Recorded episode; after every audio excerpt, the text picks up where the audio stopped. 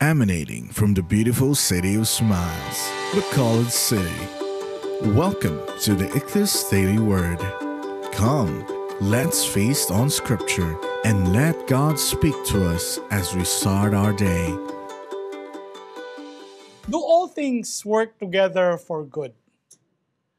Can we still believe in Romans 8, verse 28? Hello, good morning. Good morning. Good morning. Good morning, brethren. I am here to give you Ichthus Daily Word. Hello, my name is Pastor Bong, and welcome to the Ichthus Daily Word. This morning we are looking at one of the most favorite verses of all times, Romans 8 28. And let me give you the verse the way I have learned it in the King James Version.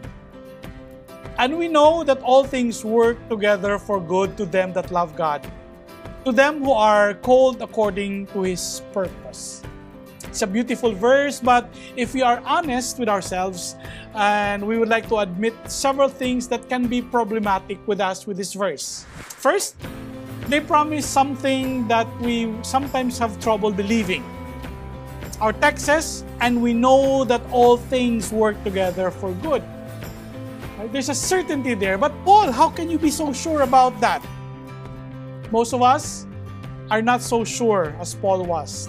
Will things really work out for good? We believe they do, but do we really know that to be true? Second problem that we might face when we look at this verse is that they include things that we think ought to be left out. When Paul says all things work together for good, that seems too definite for us. I mean, all things? We might go as far as to say some things work together for good. We understand that our that out of our difficulties we learn great things. We learn great lessons of faith that cannot come other ways, yes. But all things? And so how do we resolve this problem, the situation? Let me share with you several considerations that will help us answer that question. First, we must start with God.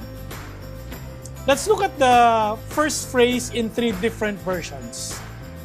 The King James Version, all things work together for good to them that love God. The New American Standard Bible renders it, God causes all things to work together for good.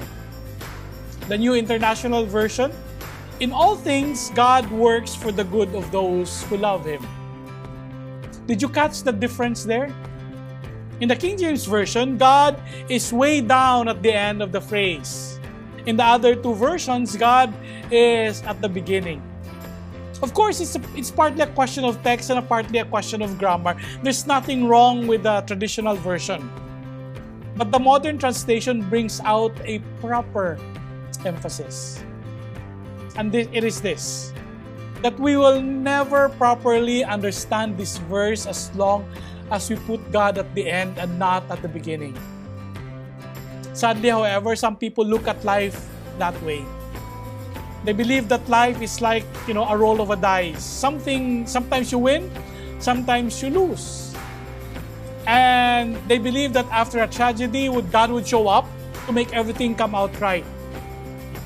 But that is not the biblical view at all. What we understand about how God works is that He is at work. That He is involved. Not luck, not chance, not blind faith. In reality, God is there at the beginning. He is there at the end, and He is there at every point in between. God is at work. And so that answers the great question where is God when it hurts? Is He there at the beginning or is He there only at the end? The answer is that Romans 8:28 begins with God. He is there before it all happened. He is there when it happens. He is still there after all after it is all over. That forever puts an end to the happy ever uh, fairy tale understanding that says no matter what happens, God will turn a tragedy to a blessing. When we look at these situations, we must all resist cheap explanations. We may not understand everything. Uh, not everything that happens is good. But God can work out these things because He is working all these things together. Thank you so much, and please join me tomorrow as we continue to meditate on this verse.